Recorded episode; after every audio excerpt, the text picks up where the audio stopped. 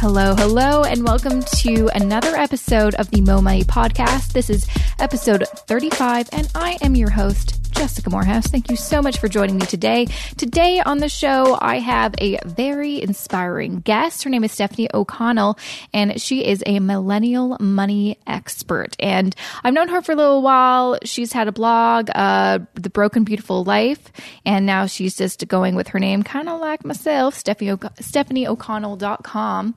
And she is everywhere. The reason I contacted her is she just kept on popping up on my LinkedIn and on my Facebook and everywhere. So I'm like, all right, this girl's doing some crazy stuff.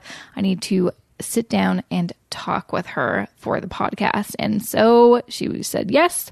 And here we are. So, in this episode, we're going to talk about her story, how she started, you know, out as an actress and now how she kind of switched gears and is all about personal finance and educating other millennials on how they can pursue their dreams the money smart way. Thank you, Stefanie, for joining me on the show today. Thanks so much for taking some time out of your busy day for uh, chit chatting with me. Thanks for having me here. No problem. So let's jump in. Um, so, did you always want to be an actress? Oh yeah, you know, I I was like that theater geek from the first time I saw a musical. I think I was in third grade, and my mom took me to the middle school to see Oklahoma, mm-hmm. and I became bizarrely obsessed with the state of Oklahoma rather than the art form of musicals. Um, so I looked for any excuse to like uh, start singing the song O K L A H O M A. Like, and so I like did this voluntary report on the state of Oklahoma so I could sing the song in front of my class. That's like amazing. I was obsessed. That's so, amazing. Have you been to Oklahoma? Yeah, now Oh, I've good. been, and I I actually had a job on the national tour of Oklahoma too. So Oh, that's awesome. dreams realized, right? Whoa. But um, uh, yeah, it was just very strange. And then uh, it evolved, obviously, and I got, I went to school for theater, and I was in professional theater for um, seven years. Well, actually, my whole adult life. So Wow, that's awesome. Um, so, where did you go to school? I went to NYU. I went to the Tisch School of the Arts and their their musical theater program. Yeah. That's a good. That's a really good program. That's awesome. Well, it was the only one I knew of. So if I hadn't gotten in there, I would have just been a psych major, probably. Oh, like I was so ill informed when I was applying for school. I was still a psych major, but I was a double major. So yeah. Well, that's like I think most of us as teenagers when it was like, what do you want to do for a living? What do you where do you want to go to school? It's like I don't know. Like I went to the I didn't do too much research when it came to university either. I went to the one that was closest to my house, basically. um. So after school, and then you moved to. You, sorry, you're not from New York City, are you?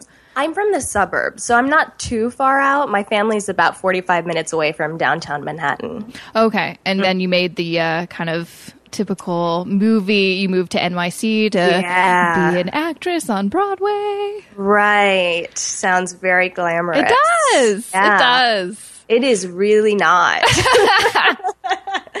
Particularly in the year that I graduated, which was 2008, Yeah. because of the financial collapse. Yep. Um, and feel theater ya. is about the most discretionary expense out there. So uh, that's one of the first things people stop spending money on. So it was a really hard time. Did you have like how long was it from graduation to finding your first gig? Okay, well, I was ridiculously lucky. So Mm-hmm. I went to school in New York City.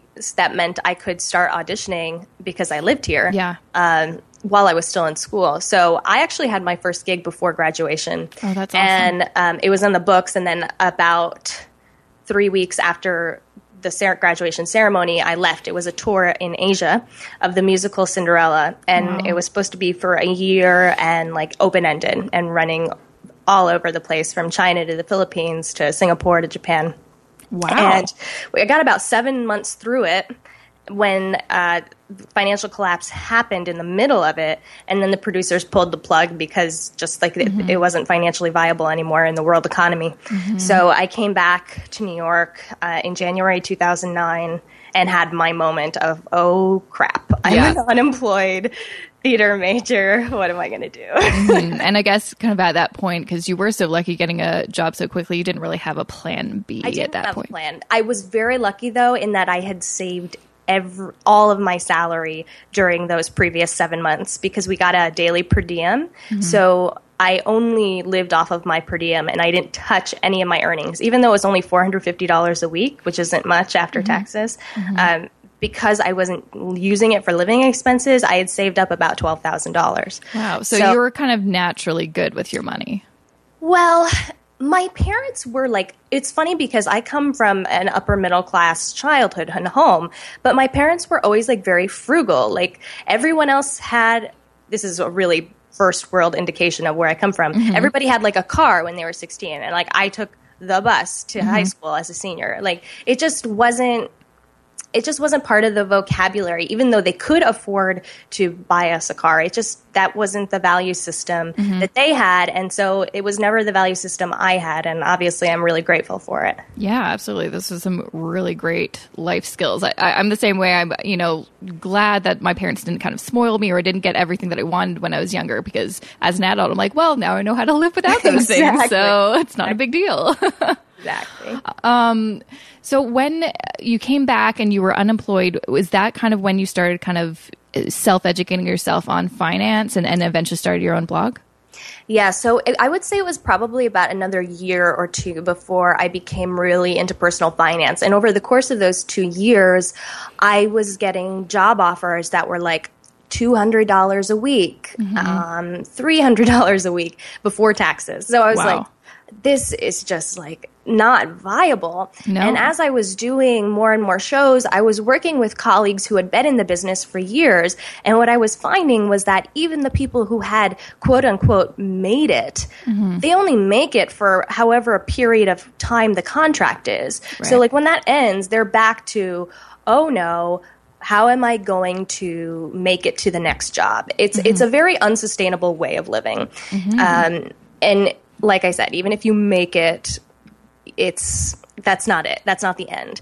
And so it was like a couple years of like going through these low paying gigs myself and working alongside people who had like been on this roller coaster ride that I was like, okay, well, what's the solution because i don't want to like live my life in this cycle of um, starving or thriving I, mm-hmm. I, want something better yeah and so um, and that's how i got into personal finance actually one of my mentors in theater was into like entrepreneurship mm-hmm. and business and he recommended a bunch of books he recommended rich dad poor dad mm-hmm. millionaire mind um, and i started reading them and and then that just kind of set off a chain of mm-hmm. personal finance reading. I must have read like 20 personal finance books in a row and I just became totally obsessed. Totally. Yeah. No, that sounds exactly like my situation. I just, you just read one and you're like, oh my gosh, this is amazing. Yeah. You know what it is? It's like, it's like this feeling of control. Mm-hmm. I, I'm like a control freak, and in the arts, there is zero control over anything. Like, there's so much that's like about how tall you are, what color your hair is, what, uh, I don't know. There, there's so many other factors that you walk into a room, you do what you do, but it doesn't really matter because there's so many things beyond what you can do. Mm-hmm. But with your finances, it's like the opposite. It's like, I am choosing to spend this money or I am choosing to save this money or I'm choosing to invest this money. And for me, that was like, even though I didn't have a lot, it was really empowering to realize that. Absolutely. And whereas, uh, you know, I bet with acting, it, it, a lot of, um, you know, success comes down to luck. Yeah. Whereas with finance, I don't, you know, I don't believe so. I, I feel like you can make your own financial future just by the choices you make. Exactly. Yeah. That's awesome. So you started your blog, The Broke and Beautiful Life, which I love that name. and uh, and how long have you had your blog, by the way? It's been about two and a half, three years. Three years. Mm-hmm. Let's say three. Okay, three years. sounds good. Um, and eventually, you got the idea to write your own book. Yeah. So the blog was doing really well. And uh, a publisher reached out to me and said, Would you be interested in turning this into a book? And I said, Well, got nothing to lose. Why not? So yeah. I did. That's amazing. So is, is the book kind of a reflection of uh, the content you're writing on your blog, or is a bit more, a little different perspective?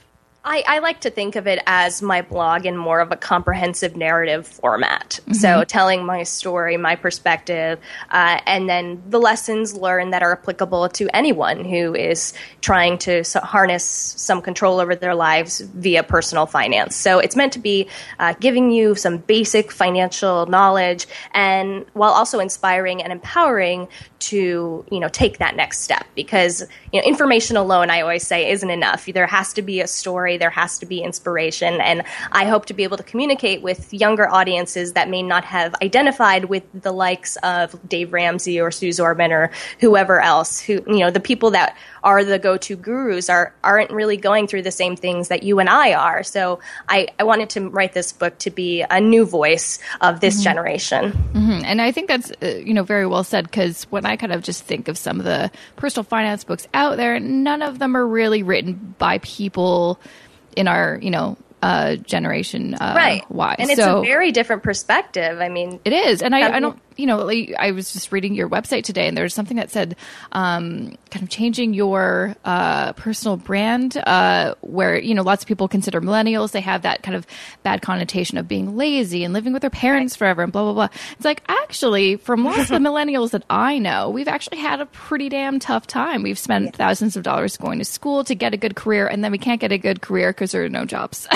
exactly. I mean, the circumstances were very abysmal. And it's awesome to me to see how many people have taken those circumstances and turned them into opportunity, uh, like you and I have, and mm-hmm. you know, in tech and everywhere else. I mean, it, it's really just fascinating to see. I I am blown away by millennials. I think they're awesome, not just because I am one either. totally agree, and not just because I'm also a millennial. But um, so let's kind of uh, talk more about your book. What are kind of some of the key takeaways that someone would get if they um, bought your book and read through it? So it's a lot about how you think about your spending, as well as giving you very practical strategies for okay, I'm here in the store and I'm tempted to buy this right now. What can I do to put this money into a savings account instead? Mm-hmm. So um, it's a combination of mindset and and like implementation, I would say. Mm-hmm, mm-hmm. I like that a lot because I, I, do find, uh, and it's something that lots of people don't really probably just think about is that money management is so psychological. A lot of it has to do with, you know, if you're overspending, well, what are the reasons behind that? Um, and it's, you know, usually pretty damn fixable if you just kind of really get to the core issue. And sometimes it's like, uh, you know, kind of like overeating. You're, why are you overeating? It's because maybe you're emotional or there's something traumatic that happened to you or you're stressed or something like that. The same thing kind of goes with money management, I believe. Oh, exactly. I delve into that quite a bit actually in the book and like what forms our mindsets, what forms our habits, and what can we do to change them to uh, better serve our goals and values and priorities. Mm-hmm, mm-hmm, absolutely. Um, so, you know, you have this book, which is awesome. And it seems like you've kind of taken off. And it could just be because I'm following you on social media. I'm like, damn, Stefanie's doing a lot of stuff. I need to get on it, which is awesome to see, but you know, you're kind of becoming more of a financial expert out there in the media as well, which is great because then you're getting your message across to people that may not, um, you know, uh, know about you right away. Um, and so I'm kind of wondering, you know, although you started as an actress, but now you've kind of, you know, migrated to this personal finance sphere, what do you kind of see for yourself? Are you still kind of pursuing that actress dream career, or are you kind of thinking something different for yourself now?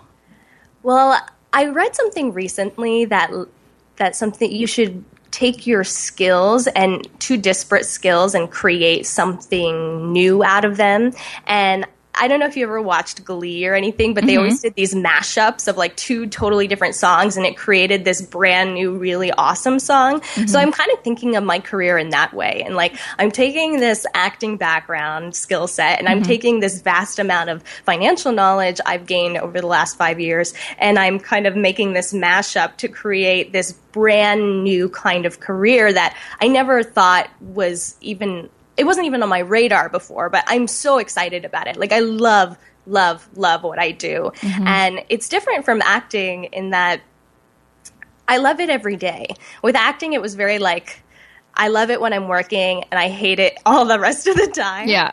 and here, like, I'm genuinely excited about what I'm doing every single day and it's such a blessing so um, yeah like you said i am going into that media space i am trying to branch out i've done a lot in the content space uh, as an author and as a blogger um, a lot of where i I have uh, had experiences is in writing and uh, blogging, copywriting, but I do I do want to merge the acting skill set to go do more speaking and mm-hmm. uh, do some brand partnerships and really bring this message out to people face to face because I think that's where it makes the biggest impact. Mm-hmm, absolutely. Um, one thing I'm wondering, since you do come from um, an acting background and you probably talk to a lot of people in acting, is, is that something that kind of inspired you to also get interested in personal finance? Because you work with all these, you know, people that are so talented, but they don't make a lot of money, and when they do make money, they just don't know how to manage it. And also, just for you know, if anyone's listening and they're thinking about you know getting a job in the arts, and you know, I went to art school myself, and what kind of um, pieces of advice would you give to someone who still just wants to pursue a job in the arts? Mm-hmm. So, uh, yeah, very much so. I am inspired by my own acting background and the I don't want to say plight of my fellow artists, but yeah, like there is this starving artist stereotype that gets perpetuated, yes. I, and I hate it. I, mm-hmm. I think I think we just accept that and I know I did. I like I even when I was really into personal finance, I still was like, okay, well, I'm really good with the money. I do have, I just don't have a lot of it because I'm an artist and that is the way it is. And it really took a long time before I realized, oh, I can leverage my skill set to make a ton of money, but I have to kind of get rid of this mindset. Anyway, mm-hmm. I'm going off track here. No, no, no. But, I love it. I love this. It very much it has inspired me to to write about personal finance yes in terms of tips for artists my biggest thing is that you have to get grounded in the numbers so i for artists have what i call the make or break number and that is like your bare bones cost of mm-hmm. living plus funding for um, your financial goals which can be split between short and long term savings um, and debt mm-hmm. payoff mm-hmm. And you have to know what that number is for yourself on a monthly basis and commit to making at least that amount of money each month. Because if you're not making at least that amount of money each month, either through your art or through survival jobs, then you are taking away your future freedom to continue pursuing, pursuing your art. Mm-hmm. Now, if you want to do anything else on top of that, discretionary spending, or whatever, then you have a choice to make. You can say, okay, I'm going to work more hours at my survival job or whatever to make more money so I can have these discretionary expenses. Or you can say, no, I'm going to live on bare bones this month so I can spend more time pursuing my art. Mm-hmm. So that, that number, the make or break number, kind of gives you a threshold by which you can really live your life uh, and make those kinds of trade offs that you do as an artist while still taking care of your financial goals and your uh, bare bones needs. I like that this survival job. Like, I, I love I love how you said that because I was just kind of thinking, you know, you know, talking about like millennial millennial money and just people working yeah. in arts. Uh, even though I didn't, you know, I went to film school, but I didn't pursue a job in that. I still always had this mentality, and it could just, and a lot of people I know my age do that. You, in order to kind of eventually reach uh, or be able to afford that lifestyle that you want, you kind of can't have just one job.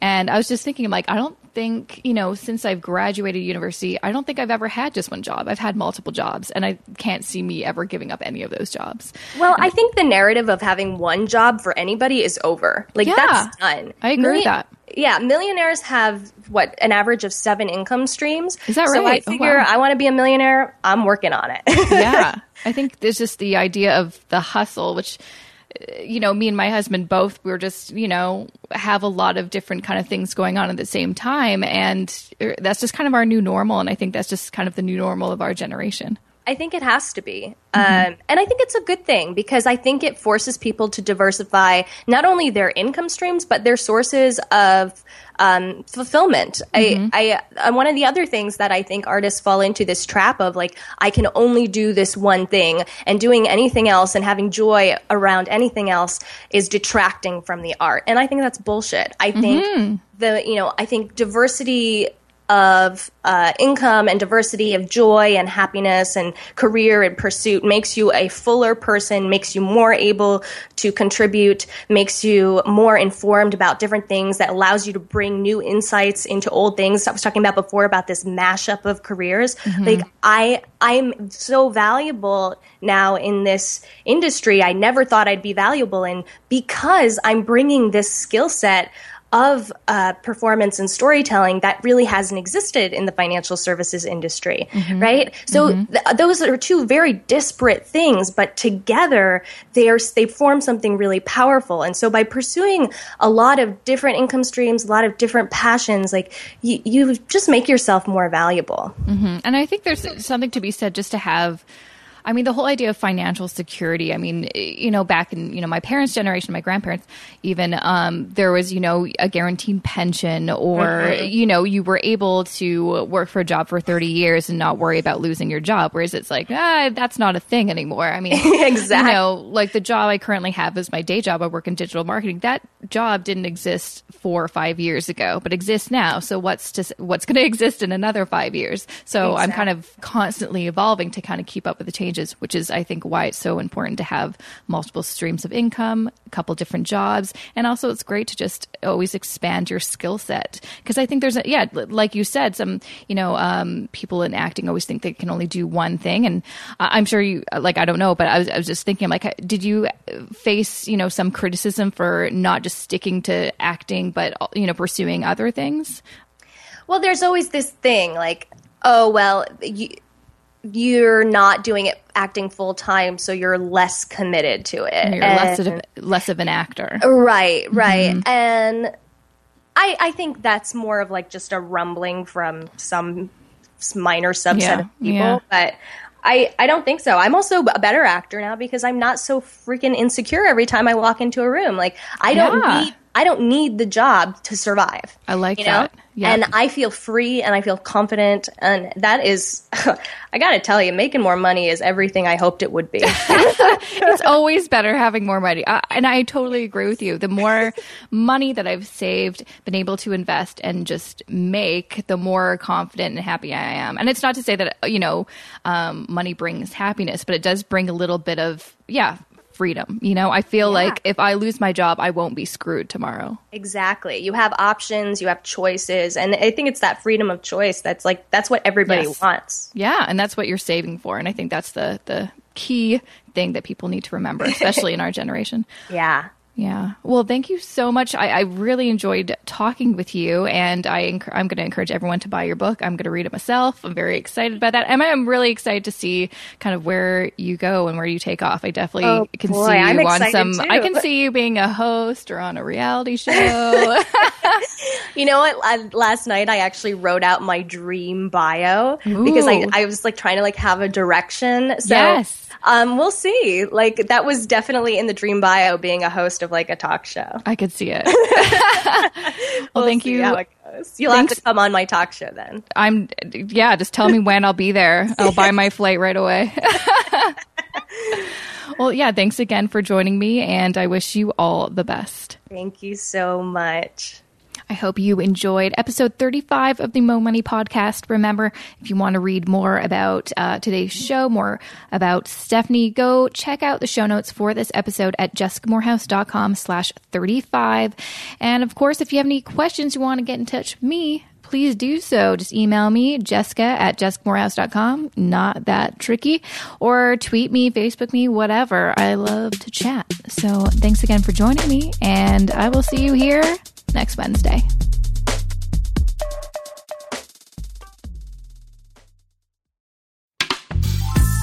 This podcast is distributed by the Women in Media Podcast Network. Find out more at womeninmedia.network.